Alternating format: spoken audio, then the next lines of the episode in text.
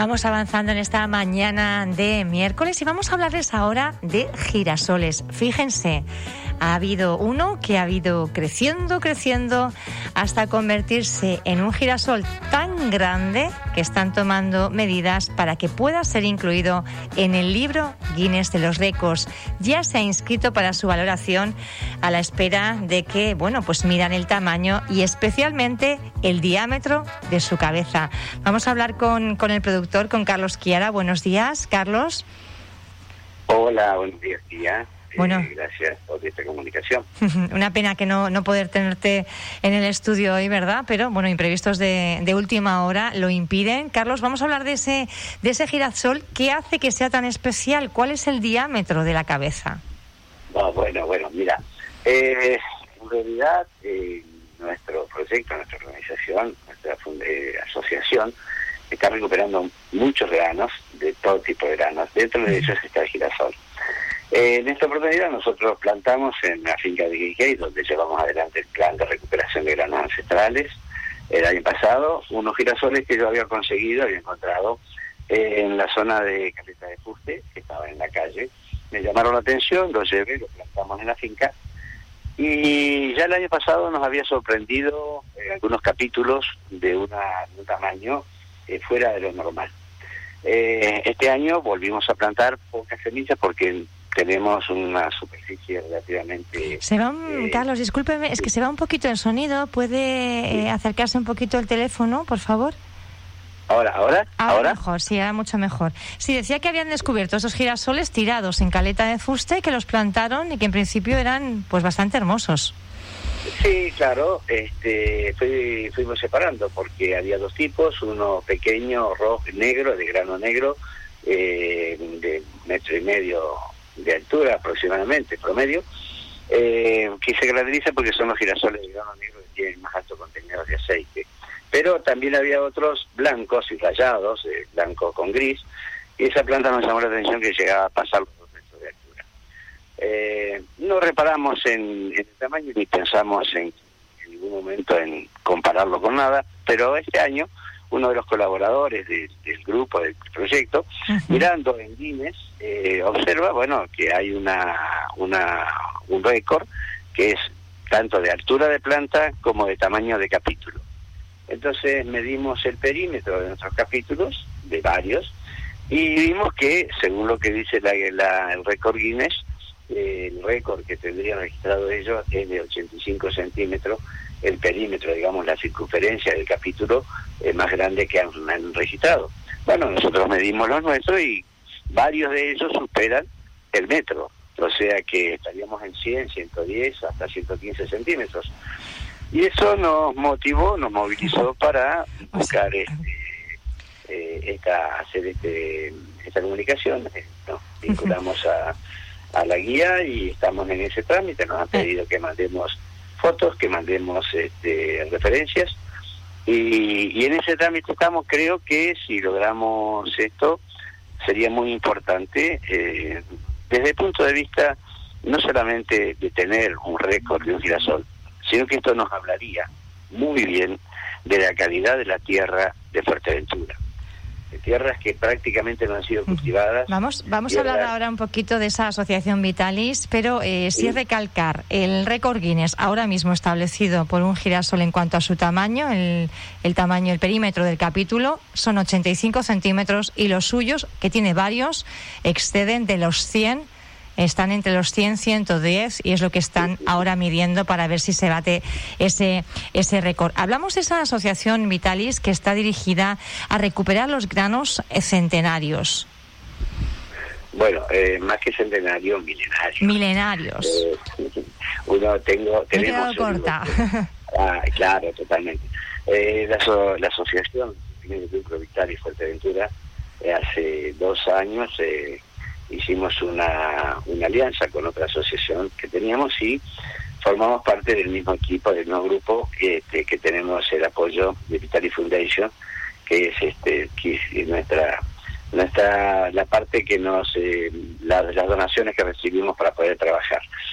Y mm, hemos empezado con eso, comenzamos yo hace 15 años que estoy detrás de este tipo de proyectos eh, viendo que he trabajado para cuatro consejerías de agricultura como asesor técnico, no como funcionario, y me ha permitido ver que esta isla tiene una biodiversidad inmensa, inmensa, maravillosa, de granos que prácticamente no se conocen en el mundo.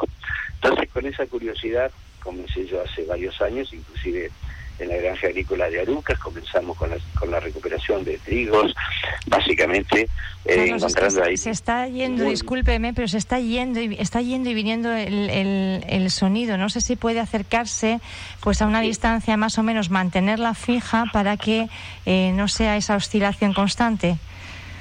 A ver. A ver, Hola, ¿ahora? Sí. Estábamos hablando, ¿verdad? De, de esta biodiversidad eh, inmensa, pero bueno, además con, digamos, a nivel eh, mundial. Sí, claro. Eh, lo que pasa es que en estas islas, desde después del descubrimiento de América de 1500, 1490 para adelante, hasta 1700 prácticamente de América no había nada más que ejércitos, caballos, vacas que se habían llevado de Europa o de España y no se hacía agricultura cuando se comenzó con la agricultura en América, fueron colonos eh, agricultores eh, canarios que comenzaron con la agricultura y llevaron de aquí a América, sobre todo Uruguay, granos eh, que los cultivaron allá y después, bueno, hicieron al revés, trajeron de allá y cultivaron aquí. Esos granos se desarrollaron aquí, los pobladores, los agricultores los fueron por zonas, por familias, fueron haciendo selección y de esa selección hoy encontramos cosas maravillosas, por ejemplo, eh, si eh, los había invitado, si quieren venir, nosotros tenemos ya en la finca de Gay granos de ocho colores diferentes, granos negros, granos blancos, granos amarillos, granos eh, escritos, eh, granos azules, y cada uno responde a una variedad o una raza diferente. eso en cuanto a millo. También tenemos trigos, por ejemplo, tenemos el grano de trigo, el primer grano que el hombre domesticó, es el trigo farro. Eh, ¿Qué es el trigo? ¿Cómo se llama, Carlos? Ese es el trigo farro. farro. Eh, ese trigo fue hace 10.000 años, cuando se inventó el arado, porque había que mover la tierra para cultivarla, el primer grano de trigo que de la naturaleza, de, su forma natural, pasó a ser cultivado fue el trigo farro. Ese trigo lo tenemos aquí en Quijay con nosotros y estamos multiplicándolo. Tenemos, por ejemplo, el trigo de los... Eh, el trigo eh, de los faraones, que le llaman, eh, es el Camut, eh, también este tiene una linda historia, en el año 1950, 1949, un piloto de la Fuerza Aérea Americana, en un vuelo particular, viajó a Egipto y habían abierto unas pirámides.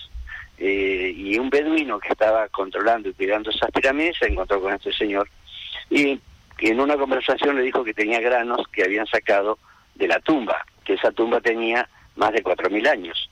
Entonces le dio, creo que fueron 17, 18 granos, este señor la llevó a Estados Unidos, a Montana, donde el padre tenía campo, lo cultivó y los granos eh, nacieron y esos granos siguen estando en el universo, en el mundo, aunque es muy poca cantidad, pero está, y ese también lo tenemos nosotros. Después tenemos escanda, tenemos eh, espelta, bueno, eh, más de 20 tipos distintos de trigo. Yo creo que lo siguiente es que venga usted y vayamos nosotros a hacer un reportaje y sacar las imágenes de los granos y tenerlo en el estudio para que nos, nos cuente y conocer la historia de esos granos que tenemos en Fuerteventura milenarios y que también, bueno, como decía el, con el girasol, ¿verdad? Que se pone en valor la, la calidad de la tierra majorera.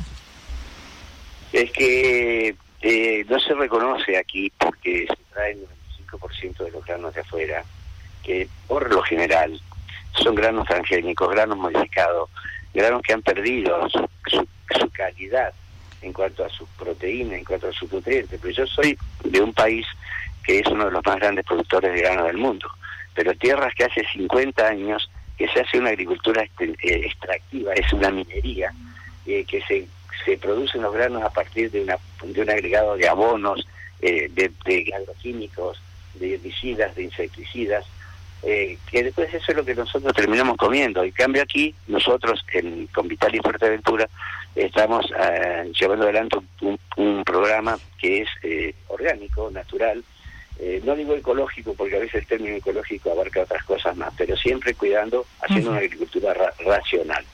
Y tenemos esta tierra que tiene todos los micronutrientes, los macronutrientes, los minerales, eso pasa a la planta y eso lo comemos nosotros. Es notable cuando uno come una fruta de Fuerteventura, de la tierra de Fuerteventura, o compara con una tierra que un, grano o un, un cultivo que venga de afuera. Carlos, tenemos, que darle valor a. Tenemos que darle valor y yo le voy a invitar una próxima vez. Espero que no tengamos, bueno, pues eh, los pequeños problemillas que hemos tenido hoy, ¿verdad? Podamos contar con usted en el estudio y así tener una, una charla eh, lo más interesante y además poniendo en valor el producto de la tierra de Fuerteventura. Gracias, Carlos Chiara, de la Asociación Militalis. Un placer. Buen día. Gracias, gracias, tía, gracias. 10 de la mañana han sonado ya las señales horarias. Preparada mi compañera Pilar López para tomar el testigo, como siempre, con la mejor música para disfrutar en este verano en Radio Insular. Gracias por estar ahí.